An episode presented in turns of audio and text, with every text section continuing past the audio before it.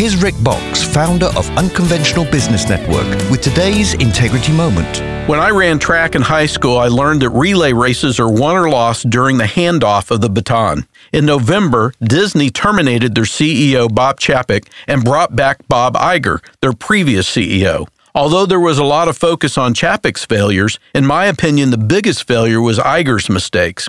Iger was the chairman of the board and handpicked his successor, and Iger was paid $10 million to coach Chapek, yet the handoff failed. In Matthew 16, 18, Jesus selected his successor when he said, You are Peter, and on this rock I will build my church, and the gates of Hades will not overcome it. Jesus very successfully passed the baton. In this series, we'll examine what we can learn from Jesus' example. To learn more about Unconventional Business Network and doing business God's way, visit unconventionalbusiness.org. That's unconventionalbusiness.org.